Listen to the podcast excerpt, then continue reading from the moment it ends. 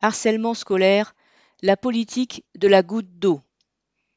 Après la promulgation le 2 mars d'une loi transformant le harcèlement scolaire en délit passible de 10 ans de prison, voici qu'est lancée une application du nom de Colibri.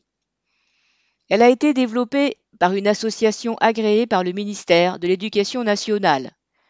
Sa fondatrice fait partie du conseil de pilotage du programme phare mis en place par le ministre Blanquer dans le but affirmé de combattre le harcèlement scolaire.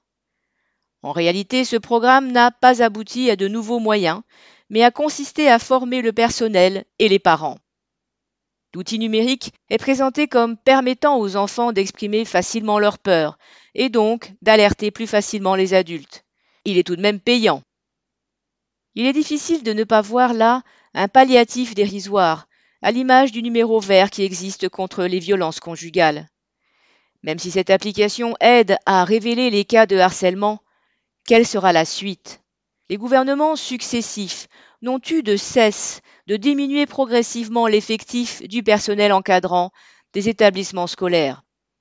Parallèlement, ils n'ont cessé de s'attaquer aux structures de soins et d'écoute des jeunes, comme les centres médico-psychopédagogiques ou les centres médico-psychologiques pour enfants. Désormais, dans certains départements comme la Seine-Saint-Denis, il faut attendre un an et demi pour y accéder.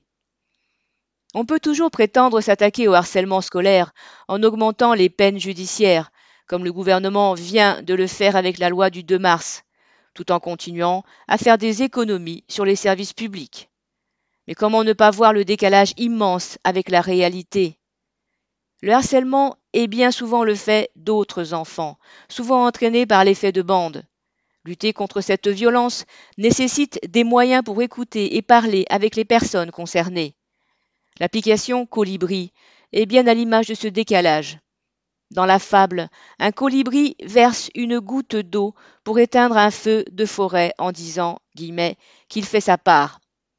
Une goutte d'eau dans l'océan d'économie criminelle faite aux dépens de la jeunesse ne peut être un alibi. Thomas Baumer.